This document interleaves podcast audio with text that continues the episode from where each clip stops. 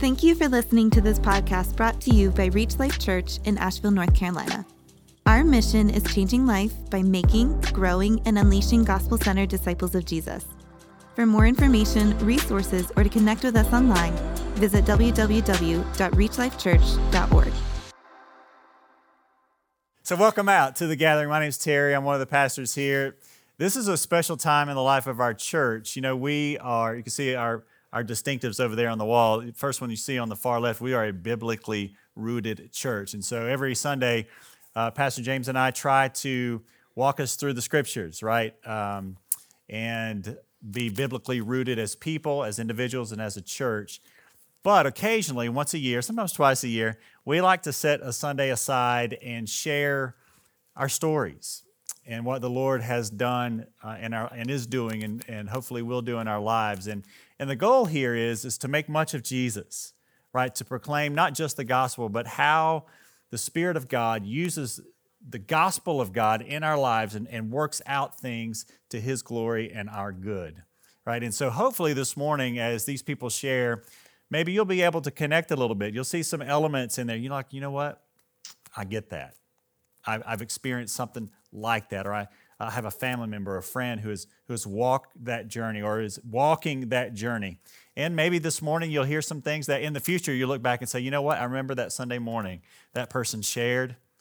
Let me think about what they said about Jesus, what they said about the gospel, what they said about the Lord and His Spirit and His work in their lives. And maybe, maybe that can be fuel for your soul in your journey as you move forward. So this morning we have some brave souls who are um, going to be sharing their journeys with us this morning, and and be in, be in prayer for them. This is not an easy thing to do, right? This is a um, this is a transparent, vulnerable place to be, and those of you who have who've done it before know. Um, and so get ready at, at, any point in the in the coming years, you may be asked to share your testimony as well. Uh, so pray pray for these folks this morning. Um, so, starting out, you're going to see some videos, and shout out to our director of operations and media, Boaz, back there. You're going to see some, some, right? Yeah. Uh, nobody, you don't see Boaz working, but he's like ubiquitous. Like if you see something happen, Boaz has probably had his hand on it somewhere. Um, so he he um, filmed these videos, edited these these videos, conducted these video interviews, and that's a lot of work. So shout out to Boaz. Um, but what, what you're going to see is here in just a moment, the Adamses are going to share their testimony together. And when each time uh, the folks share, I'll follow up and we'll have a discussion. And maybe some of it will be off the fly, even depending on what you say. I don't know what their answers are, to me are going to be. Uh, so maybe we'll talk a little more. But we'll, we'll explore together this morning. Let's first hear from Scott and Georgiana Adams. Amen. You may be seated. Well, I want to begin this morning by asking a question that's kind of difficult to answer. And that question is this Are you humble? I was raised on a farm in Cruso, which is out about 16 miles outside of Canton. And early on, I observed and learned that everybody had to pitch in to get the job done, that we all needed to work together and pull together to get it done. And every fall, when it was time to pick apples, all of my grandfather's friends and family friends would show up to help us harvest apples. They didn't ask for anything in return. They just came to fellowship and harvest apples. So I saw that from a young age. When I think about that influence from my early life, seeing everybody pitch in, I learned that you work together, you help each other, you serve each other. Wherever there's a need, you just jump in and do it. And you find that there's joy in that. And I think the joy that we had was fellowshipping together, hearing stories, you know, that people would share with each other. It, it brings you lots of joy. In addition to farming, we were also very involved in church. We were always there Sunday morning, Sunday night, Wednesday night, we were there, and somehow we got all of our farm work done in addition to that. Just like Georgiana's family, we went to church every Sunday. It was who we were. When you're in a small country church, it's all hands on deck. You know, you worked. And if you didn't work, it was kind of like, hey, you need to, you know, pick up the pace and, and join in. We didn't believe in salvation by works.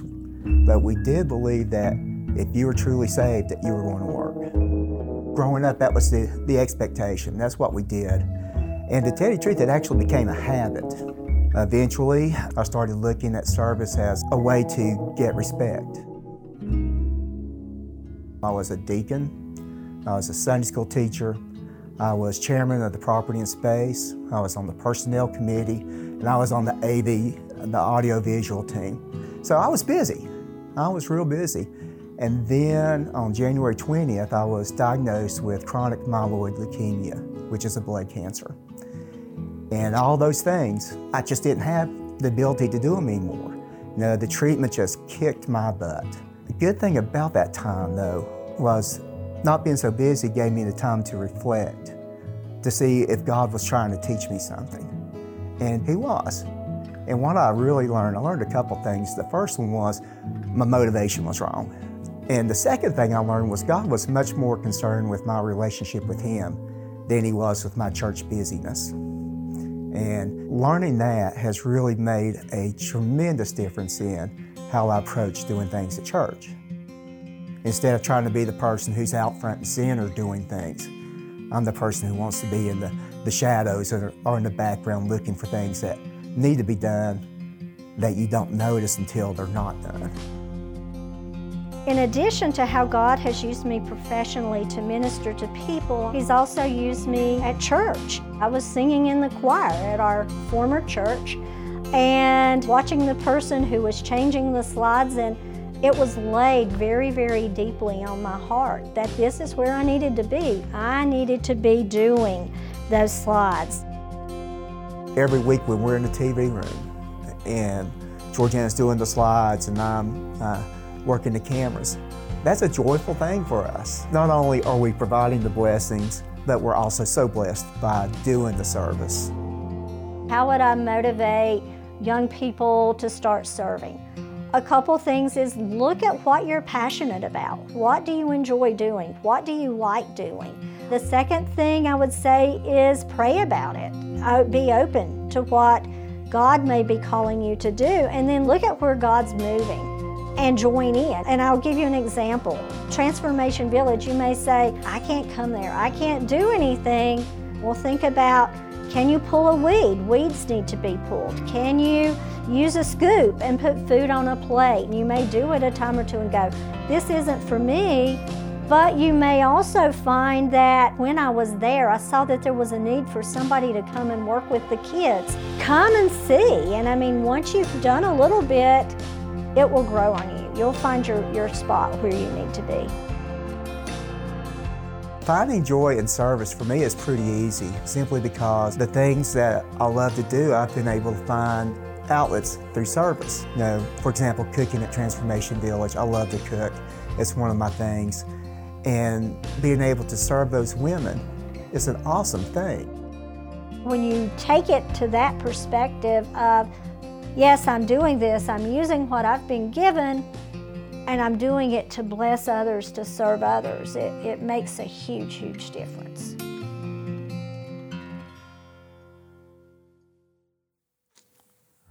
Thank you guys for sharing. So, this may be the first time some of you have seen Scott and Georgiana, right? Um, we usually lock them away in the dungeon. No, they they're always faithfully back there serving. So, thank you guys for coming into the into the light, as it as it were, and sharing your story with us today, man. It, it's really cool. Uh, both of you talked about being heavily involved in, in church coming up, and obviously you're still heavily involved in church. Um, use the phrase, Scott, I think, all hands on deck. Um, this is not a, a, rural country church. We're still a small new church. And so, um, but I, I, think you hit something, um, you touched on something really important when you said it's not what we did, it's who we were. Um, again, obviously, it's still who both of you are, right? It's just, it's just who you are.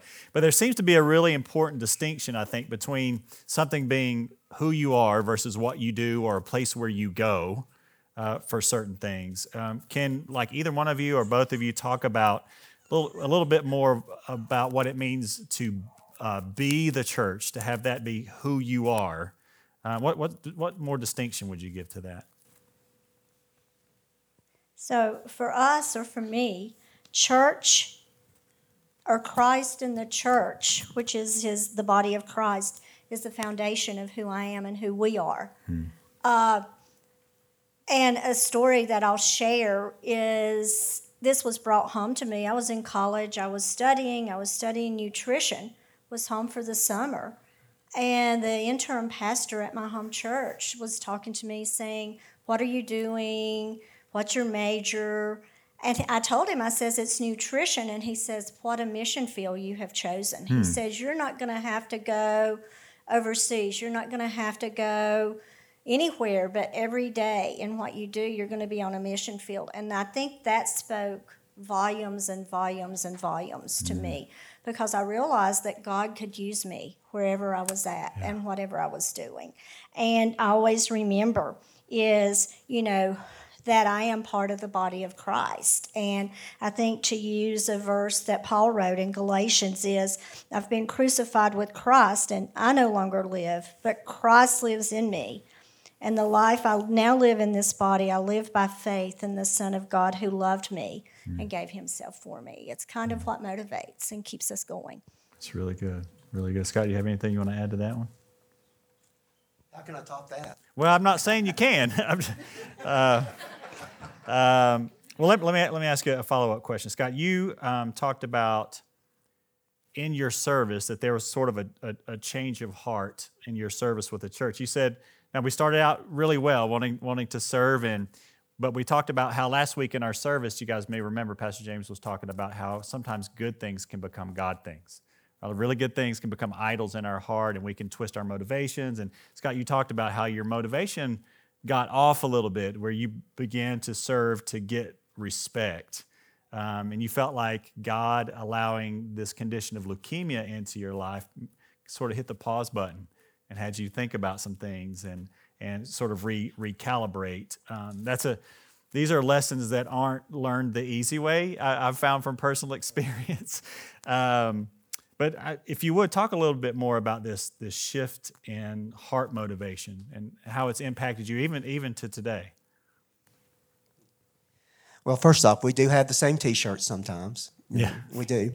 Um, and also, one thing I want to point out that wasn't January 20th this year. That was a January 20th of 2005. So don't think this is yeah. um, all of a sudden brand new to us because it's not.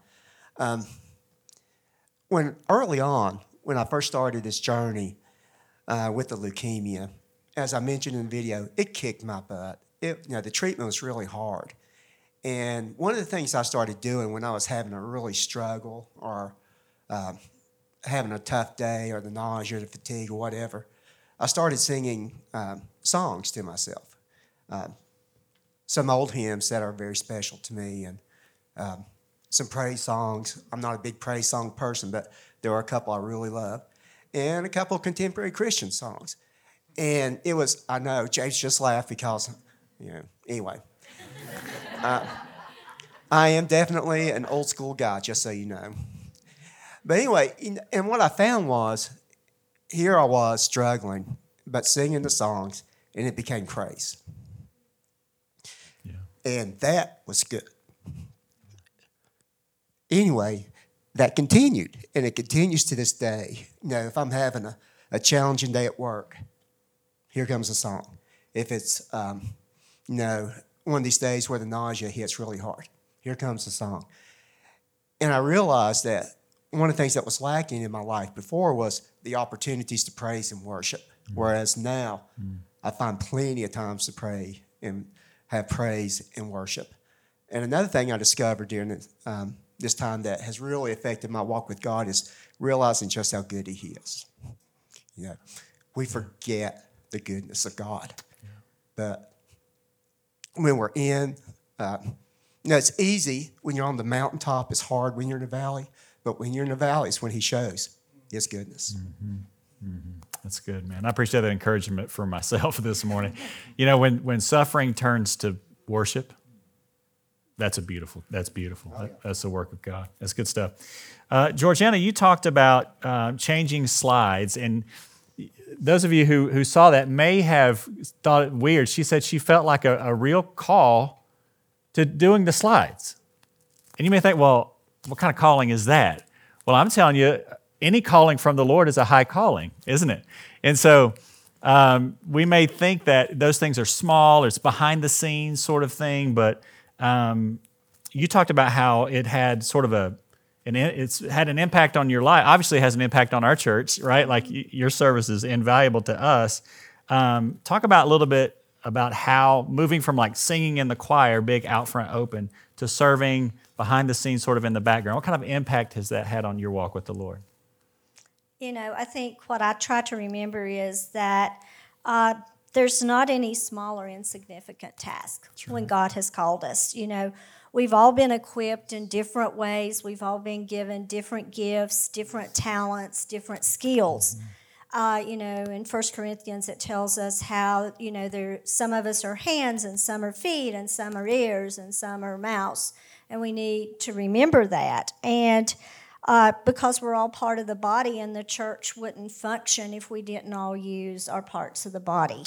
Uh, and every Sunday morning, you know, when we when the service ends and we're like, okay, it's a wrap, you know, to take something from uh, from drama or whatever, it's a wrap, it's done, and you evaluate was I effective? Uh, mm.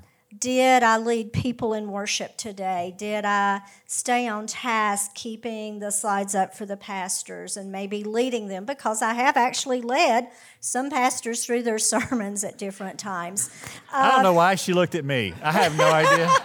no, it's not been you or James, but there have been some pastors that I have needed to lead through the sermon to keep them going. I have um, no doubt. Or, no doubt. and then, you know, you hear people say, uh, it was a blessing for us. We were under the weather, or we were out of town and we were able to join uh, the service. And you go, okay, God has called me to do this, to minister to others yeah. in this way. And I see that as a ministry. And uh, the same with my work every day is, is it's a ministry. It's what I've been called to do.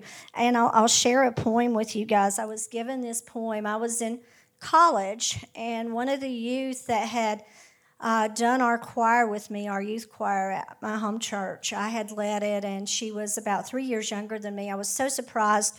You know, this was the days before cell phones and emails and social media, and to get a card in the mail was like, wow. Mm. So I got this card for my birthday, and there was this poem on the front of it that says, I expect to pass through this world but once. Any good thing, therefore, that I can do, or any kindness I can show to any creature, let me do it now. Let me not defer or neglect it, for I shall not pass this way again. Mm. And I think I apply that to everything mm. that I do. Every opportunity that's there is given to me by God. Yeah, praise God. That's good. That's good. You know, when I when I think of Scott or Georgiana, I think of Scott and Georgiana. Right? Like like you guys are like the same, not the same person, but like you're a group, you're a unit, you know? Um, I wondered if you guys could talk more about like something something I see sort of underlying in, in your lives. Obviously, you guys have your struggles. You've talked about some of those. Um, but there's an underlying joy and like celebration of life that you guys have specifically together, right? Like truly life partners is, is what you guys are. Um, and so I wondered if you could could share with us a little bit about what it's like to to do the journey of life with your husband and wife as eh, your best friend, uh, but serving the Lord together. I was wondering if you could talk more about about that.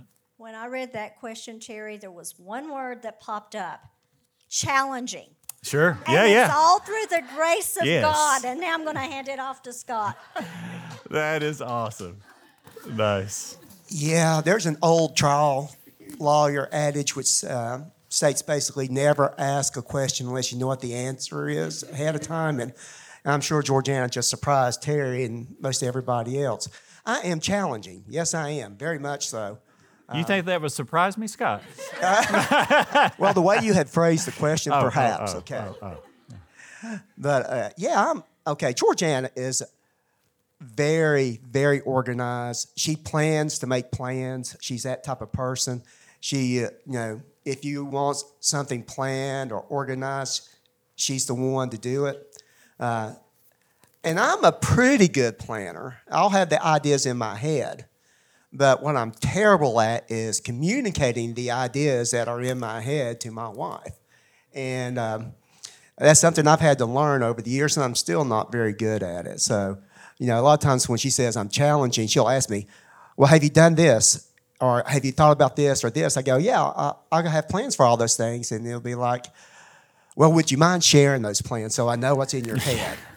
and uh, so that is the aspect of being challenged. And also, I can, not that you would ever know this, but I have a bad tendency. I have to keep it in check. I'm pretty arrogant at times.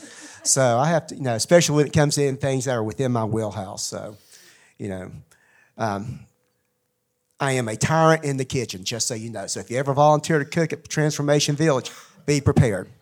I will show you the correct way to hold a knife.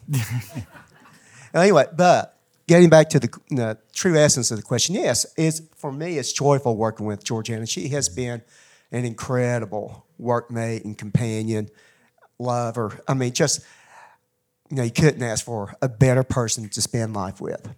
And she keeps me on task, which is awesome because I need someone to keep me on task. Yeah. So it's been, an, you know, I think back to when we were, when I was first diagnosed and Georgiana was there, she was a rock you know, and I needed that rock. Mm-hmm. So we've been a great team together. Um, I have learned some from her, and I hope that she has learned a little bit more patience for me. yeah, yeah. Hey, appreciate uh, the Adams sharing. Thank you guys so much. Yeah. Uh, next, we'll we'll hear from Megan Evans. I grew up in the church, at least in my early years. I was saved when I was six. I don't remember if like something happened at church that day, but I was trying to get out of trouble is what I was trying to do. And I knew that if I told my parents like, "Hey, I just accepted Jesus into my heart," then I would get out of trouble for whatever I did. And it worked. So I would say I felt like excited, like I wanted to go to church and tell my friends. But every Sunday, there was just a lot of focus on salvation, salvation, salvation. Like we would all have to close our eyes, people would raise their hands if they got saved. And so, while like none of that is inherently wrong, that's the memory I have is just being terrified of going to hell and terrified that I wasn't saved. I felt so guilty and I didn't want to share that with anybody. Like I didn't want to tell my parents that I was questioning it. I didn't want to tell anybody at the church. I still had this version of me that like my parents knew about, people at church knew about, trying to maintain this image of I'm a perfect Christian girl. But I was struggling so much with wanting to be loved and accepted. I wanted to know that somebody could like hear all that and not want to push me away. So in middle school, that was the start of just getting into some really unhealthy relationships. I would be whoever they wanted me to be, I would do whatever they wanted me to do just so I could feel like loved and feel known. And so by the time I got to college in Middle Tennessee, that really unhealthy pattern of relationship continued, except for in college, there wasn't just one relationship, it was multiple relationships. And even with friendships, like whatever people were doing at the time, whether it was alcohol, partying, whatever it was, that's what I was doing to, to fit in. And I was going to church um, like off and on. I wasn't there every Sunday. The church that I ended up in was gospel centered, but I would say at first, I don't think I was being convicted by the sermons, but it was really the people that made the difference. The college pastor at the time, him and his wife invited me over. They let me eat with them. We played a card game and then they let me take leftovers home to my dorm. And I was like, what are we doing? Like, this is weird. Uh, that was the first time anyone had ever like invited me into their like regular rhythms of their household. So I think that was the start of it, just having people let me enter into normal life with them, but also at the same time, like asking really intentional questions. And at the same time, not. Like just letting me come over and have fun, uh, I think was the most important thing for me. I had gone home for winter break and I just remember feeling absolutely exhausted with the way I was living, with myself, with my thoughts. Like I was just miserable. And I feel like it was that moment on top of a like another million small moments of like the church coming around me that I really felt like the Lord changed my heart, like I was actually saved. When I got back to college, that's when I started opening up about the things that I had done, like the spot that I was in. And so I was able to finally stop hiding where I was. And I feel like that's the moment that the Lord was like, okay, now I can work in you. Like you had to give up a lot of what you were doing and a lot of what you were hiding before you could see I could see his goodness that he actually knows everything that I've done and the depths of it and he still loves me anyway. Around the time that all this was going on, I met Dylan and we started dating in 2014 and got married in 2015. The church in general just came alongside of us and prayed for us, asked us really intentional questions, and like I said before, the church acting like a family um, is what gave Dylan and I just our love for the church, and also it made me realize that I wanted to pursue biblical counseling because you can counsel people in that really familial way where you're coming alongside of people in the way that I was counseled. So I just want to be able to extend that to others. If I could talk to younger Megan, I would say that Christ is a friend of sinners and that he is enough and that you don't have to do it on your own. You don't have to search the world for things that will make you feel better, things that you think will satisfy because it's not there, and that Christ will. So run to Him right now, whatever you do. yeah.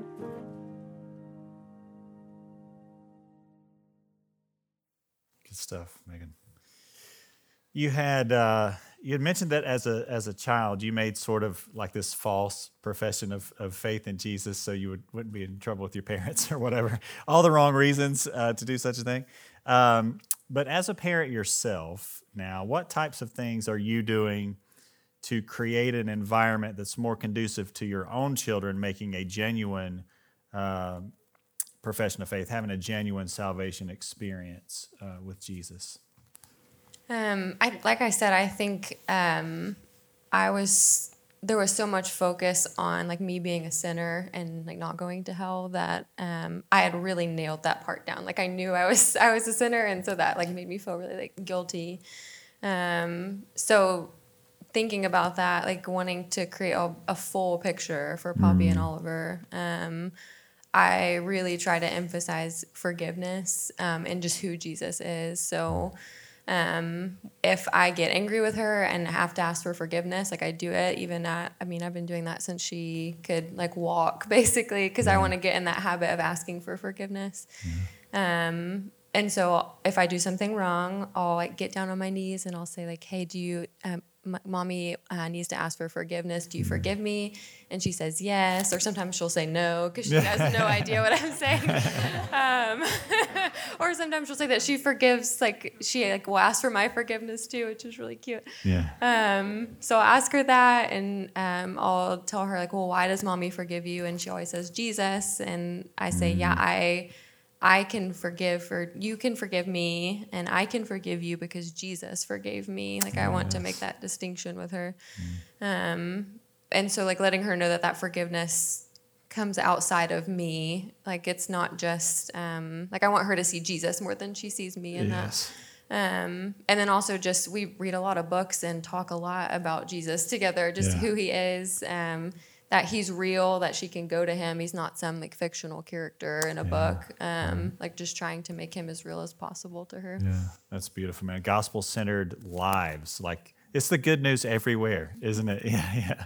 Really cool. Um, you talked about, and this, I'm sure some of you related to this part of your journey. You talked about having this, like, um, inner ache to feel loved that kind of put you in a mode of existence in life where you were um, you were tempted to do pretty much what you thought people wanted you to do uh, so that you could feel like you belonged. And then if you felt like you belonged, and then you would be happy, right? But but we've seen, and you've seen if you've been down that path yourself, that that does actually does the opposite. It does not lead to happiness. It leads to more hurts and more pain.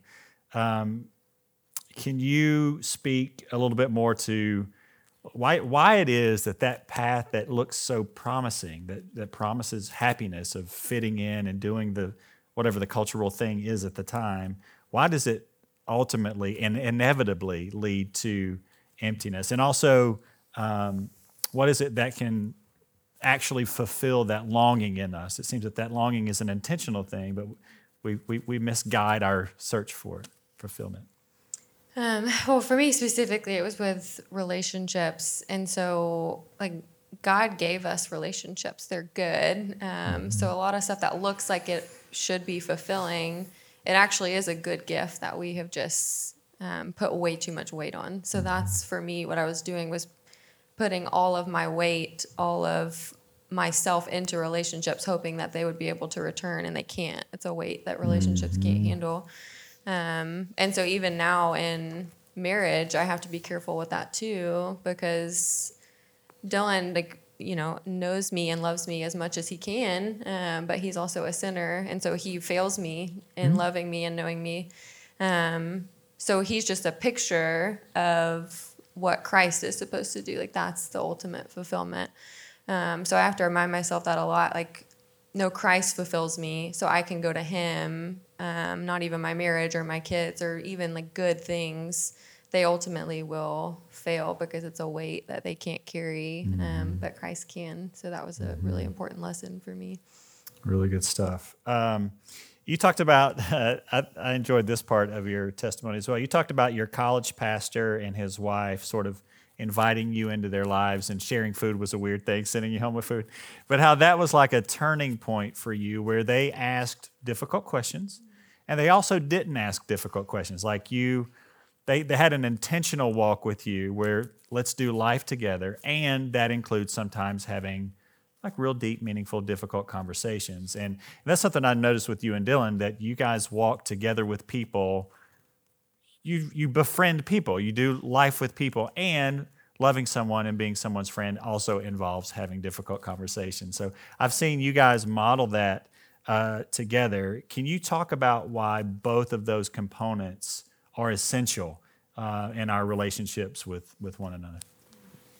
Um, I I think if you have just one aspect, so if you just have really hard intentional conversations with someone, they'll eventually feel like a project, like you're just trying to change mm-hmm. them. And I mm-hmm. have felt that from other people, and I've also done that to people. It's really easy to do. Um, but then the flip side is if you're just having fun, then the relationship is really shallow. You're not really getting anywhere. Um, and you're not like shaping each other like we're supposed to as the body. Um, and so what I talk about in counseling a lot is that we're embodied souls. And so I have like spiritual needs that people like um, it's really important for people to ask me questions. It's important for me to be intentional about making sure um, we're talking about Jesus and um, the joy that he brings and talking about sin and confessing that. But um, that I also have, like, I need to eat food and have fun and I need Yeah. to cry with people, like, exactly what Jesus did. So I think, like, his ministry was perfect because he did both. Like, he, um, he talked about his father, he talked about he was the only way. Um, he called out sin when he needed to, um, but he also broke bread with people and he wept with people and laughed with people. Um, so I think that that's really important to have both of those. Good, good stuff. Um, you, you gave an account of coming home from um, from break during college, and how it was like the the culmination. I think the phrase you used was a, a million tiny moments, and um, I think that that's a familiar experience to to us in our journey with the Lord, our journey to coming to Christ. That it's it's usually not like one lightning bolt sort of moment. It's it's a, a, a culmination of tiny moments scattered throughout our lives where we, looking back, we can see God has been working, right? And so, I just wonder what you might say out there to people who have loved ones or friends or neighbors or whatever, and there those people are still in the million tiny moments, right? We haven't seen them come to Christ. We haven't seen them delivered from whatever you know addiction they have or or sin they have in their lives. They're still sort of stacking those moments. In some ways, we all are. But what what encouragement would you give to us in that regard?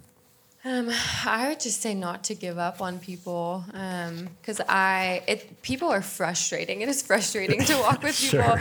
um, and I'm sure that in college I frustrated a lot of people. In fact, I know I did because my uh, after the fact our pastors told me like, yeah, you were really frustrating at times yeah, right. because they saw like, okay, I I see Megan like redeemed Megan, and I want mm. that for her, and I see the path that she's walking. It's it's really frustrating yeah. to to not be able to see that come to fruition. Um, but they didn't give up on me. They prayed for me. Um, so I think when it feels like you're kind of at your wits end with somebody, like just don't give up on them um, because Jesus didn't give up on me, and I'm mm. really thankful for that. So. Yeah, good stuff. Can we thank Megan for sharing her story with us? Let's hear from Scotty Parks. Chris is five and a half, and Scotty is nine and a half. Scotty, come on into the picture. Come on. Come on. And there's Scotty. Give me hug. Growing up, for me, uh, I was blessed. Both my parents were in my life, and both parents loved the Lord. So I have a sister who's younger than me, and we both grew up loving the Lord. But I think, like many young people, when you get into middle school and high school, I wanted to be seen as being, you know, cool. And a lot of times it meant I compromised what I know God's word says to fit in. And I think that was something that would happen with me, especially in college and uh, even into my young adulthood. You know, I'm going out and kind of going to clubs and I think at best there were times where I was just lukewarm in my walk with Christ and I would get convicted and I would go to church more for a while but then kind of just go back and forth. But then there just became a point where that conviction was a little bit stronger, more present. And it was just the Lord tugging on me, saying, This is not the life I have for you. And so I started to make a, a shift uh, in my mid 20s, I'd say and the Lord is so good. He introduced me to Lizette. And we were both making some positive moves in our life and changes towards the Lord. And uh, 2008, we got married.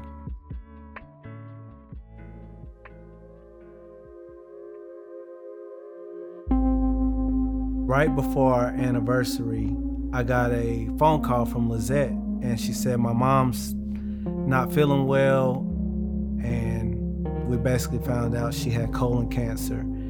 And September 11, 2009, she passed away.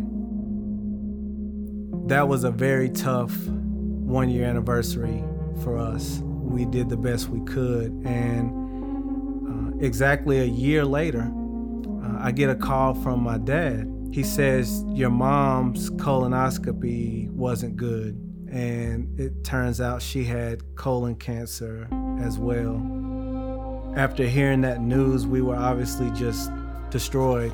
We went home, I remember, and we just prayed.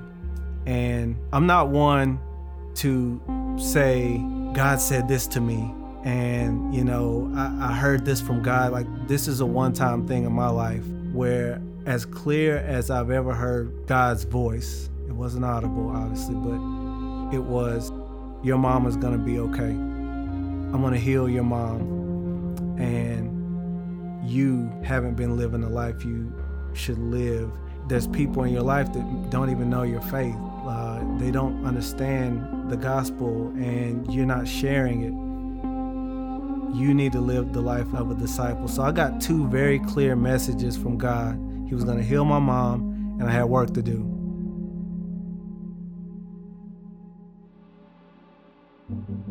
God healed my mom, and she's cancer free.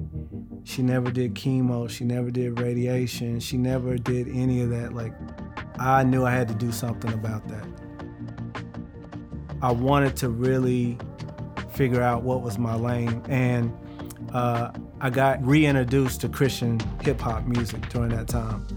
And this thought hit my mind like, this is how you can tell people about the Lord. Like, you can do this. And so, long story short, I started using hip hop to share the gospel.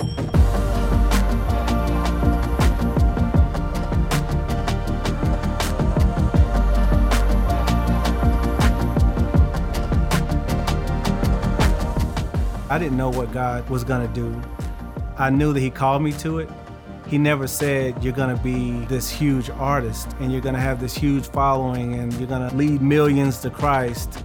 He just said, do this work and I'll take care of your family. So along the way, we had to make a lot of sacrifices. We sold our house, we really had to scale back, but God was with us and He provided and He taught us how to trust him. And I think the important thing that I learned in that 10, 12 years or so of doing music was that as much as I was thinking I was doing things for the Lord, like he was refining me and teaching me what it looks like to live a life of faith, what it looks like to really live like you believe his word. It was invaluable, but I'm in a new season of life now, and the Lord has taught me and is teaching me that the mission doesn't change. You know, I used to think when I was doing music, man, like if I just go back to a nine to five, like I'm not gonna be able to reach as many people, and like the outcome doesn't belong to me. The outcome belongs to the Lord. It's my job to be faithful wherever He puts me. And right now, where He has me is I go to work, I get to do a job where I can impact people's lives there. You know, I can pour into my daughter and my wife. That's my greatest ministry right now. My daughter is at an age where these are critical years to build that foundation, and we spend time every night, you know, in the Lord's Word, uh, doing devotionals, memorizing Bible verses. And for me, God has taken me from this lukewarm young teenager trying to figure it out to a non perfect disciple of Christ. And I'm proud to be that. And I want to continue to inspire other people to, to live for Christ as well. Stuff, man. Scotty, you talked about how looking back, uh, you can see a time in your life. You, you, talked about it at the beginning and the end where you were in this lukewarm sort of situation. You felt like God at one point was kind of tugging on your soul and was like, "This is not the life that I have. I have for you. I have a different, different life." I was wondering if you could unpack that, how that felt, that scenario a little bit, and specifically, I'm thinking about people here today, or maybe people watching online that maybe they're they're in a lukewarm place with God, but don't realize they're in a lukewarm place with God. Um, what are some ways that you recognize that, or some ways that maybe other folks can recognize? Hey, am I am I lukewarm? Yeah, um, I think one being in a lukewarm place is um, is very easy to be in that place because it's mm-hmm. it's a place of comfort. Uh, we kind of draw towards that place if we're not careful. And, um, you know, I, I, became a Christian at a very young age. Uh, and so I think when people become Christians at young ages, like I was nine years old, um, there's this slow drift that can happen as the people you're around start making worse decisions. You get into high school and mm-hmm. drugs and alcohol and partying and all those things start happening, and you wanna you wanna be cool. You wanna be like the other people that you know you're around, and uh, I think that happened for me. But the way we live as Christians, I think we have to kind of have this internal check on ourselves. Uh, and there's a few things I think that are like a, a barometer um, mm-hmm. to kind of say, where am I at? And it's like, what are your attitude towards the things of God? You know, how do you feel about going to church? Do you feel like I don't want to be here? I don't, you know, if you're starting to feel those ways, if you're not praying, if you're not seeking Him, then those are those are identifiers to say, mm.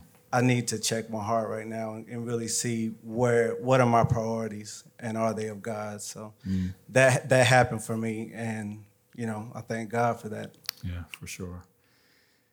There was a uh, there's a part in your testimony there that uh, may cause a lot of people to ask questions. And there, it was the part where the Lord um, chose not to heal Lizette's mother, and the Lord chose to heal your mother. And I think for a lot of us, we can see things like that in our lives, and it's it's it's confusing. You know, why uh, would the Lord do that sort of thing or not do that sort of thing? And the two really different outcomes from a pretty similar situation that, that you guys walked through. Um, was wondering if you could share with us maybe some of the thoughts and emotions that you guys have processed together, experiencing those two different things. Um, and you know, with God choosing to heal one and, and not the other, what? How can we? How can we learn from your story? How did you process that sort of thing? Man, um, one, praise God. My mom is right here in the audience today. 13 years. Uh, that was a modern day miracle. What we what we witnessed uh, from what the doctor told us and what what the outcome was. You know, the doctor prepared us for uh, a long battle, and like I said, she just you know God healed her, and so we're we praise God for him. We praise Him for that. Um, I was so excited when that happened, and I just wanted to share what God had done. And so I remember I would be sharing just so excited about God healing my mom, and I wanted to get on any stage I could and tell that. And uh, I remember one one day I was sharing, I, and I just happened to look over at Lizette, and um, she just it was a look obviously of joy because you know what had God had done for my mother, but also I could see the sadness in her eyes that what about her mom, you know? And I asked her, like, you know, when you talk about processing that, how do you process it? And her answer was, you know, I can't say that I processed it, you know, but I accept it. Mm. And I think as Christ followers, we sometimes just have to accept God's will. We can't understand it. We don't know why we're thankful for when he does heal, and we just have hope uh, that we'll have answers when we get to heaven. And you know, there's some silver linings that happen. There's some good things that happen. Her family is stronger than they they ever were before. They had to. They came together, and it brought her brothers uh, closer to her family. Um, uh, you know, we got stronger because our one year anniversary, we were dealing with things like this, and now I can say that you know we're stronger. Uh, we have a stronger foundation because some of the things we had to go through, uh, and then lastly, she has hope. Yeah. Her mother was a Christ follower, and her answer is like, "I don't know what I would do if my mom wasn't a Christ follower. It, would be so much tougher." And so we we have that hope uh, that we'll see her again. And, it, and it's a sure hope, isn't it? The, yeah. the gospel really is great news. Yeah. It really is great news. I appreciate that, man. I, yeah, I just I just want to echo that, and it's um, something I, I'm learning as well. I I'm not sovereign. Not only am I not all wise, I'm not wise, right? I'm not good, right? Like, um, and I I trust the one who is. Yeah, yeah it's good, really good stuff. Um, you said in there, you talked about how there were two things that, that you said about how the Lord uh, shifted your sort of field of ministry, right? Like he, he, there was a change in there from you, and you had said that um, when God called you into music, that um, He didn't promise any particular outcome, right? Uh, he didn't say you're going to do this or do that. You just you later said in the video that the outcome doesn't belong to you right? But that you said God was just asking you, hey, do this work, right? Um, do do this work. Uh, I wonder if you could speak a little bit more about uh, what it looks like, sort of on the ground, to view success from as like God's version of success versus what we want success to look like, like sort of man's version of of success. Um, yeah, during, sort of during that process, what that what that look like for you? Well, I, I think it's talk about processing. I think it's been a ten year uh, learning for me, just trying to figure out like what what did God do during that time and, and reflecting. But uh, I can remember, you know, the point where we were like six years into doing this. I was doing music. I was, you know, working a pretty taxing job, running a nonprofit, um, Boys and Girls Club, and um, you know, finally, God called us to to make a big step. Like we sold our house, we we went all in with music, and I was just in my mind, I was like smiling, like God is really, He's about to do it. You know, like the music is really gonna take off now because He's He's obviously guiding us, and we've been faithful with with the little, and and and this is where you know He's gonna come through and. Um, God's view of success when He calls us to something often looks so much different than what we make it to be or what we think it's going to be. Like His His idea of success for us was that uh, throughout that ten plus years, no no need never no need was unmet. We had everything we needed, um, but there was there wasn't excess. Um, his idea of success was sometimes I was working a part time job sweeping floors at a print shop, uh, you know, living with my parents for for longer than we ever thought we would. Shout out to my parents for letting us do that. Uh, it it was it was his idea of success was much different than than what I than what I thought it would be, um, but his plan is good. And I think it, everything that we went through, everything we learned, it prepared us for where we are now and where we're going to be in the future. And so I think we can have this short, short-minded view of what success is, but it's really in God's hands, and that's, what being a disciple is about. I think it's just uh, being willing and open to go wherever He chooses and whatever the outcome is. That's good. Like that's the call, right? Faithfulness. Just be faithful. The Lord is the Lord. You're not. Just be faithful. Trust Him. Next step. Next step. Um, you talked about how, speaking of that, sort of the context of the mission changes, but the mission is the same, right? The, and that mission you talked about in the context of of Nadia and even with your wife and, and your relationships, you talked about that. That mission is d- making disciples, isn't it? Right? You can do that through music. You can do that in the workplace and whatever, but the mission is the same. And you said that you do so as no longer a, a lukewarm Christian, but now a, I like the phrase you used, a not perfect follower of Jesus, right? Like a, a, a not perfect disciple of Christ. Now, I wonder if you could kind of unpack unpack a little bit what it means to to follow Jesus, a regardless of, of, of the outcome, like we talked about, but regardless of what context we find ourselves in, right? So none of us are going to be hip hop artists, right? Like, especially me, right? It's not, it's not going to happen. No, especially we might James. have one in the back, but yeah, yeah one in the back. Yeah. Not James for sure. um, but so, but but all of us have a calling to be a disciple and make disciples where we are. I was wondering if you could speak to that a little bit. Yeah. Um, as as many people as I was in front of during that ten year, uh, you know, journey, that part of the journey, um, you would think that God wouldn't be using uh, the bigger stage to prepare me for the smaller stage. Mm, like now, that's good.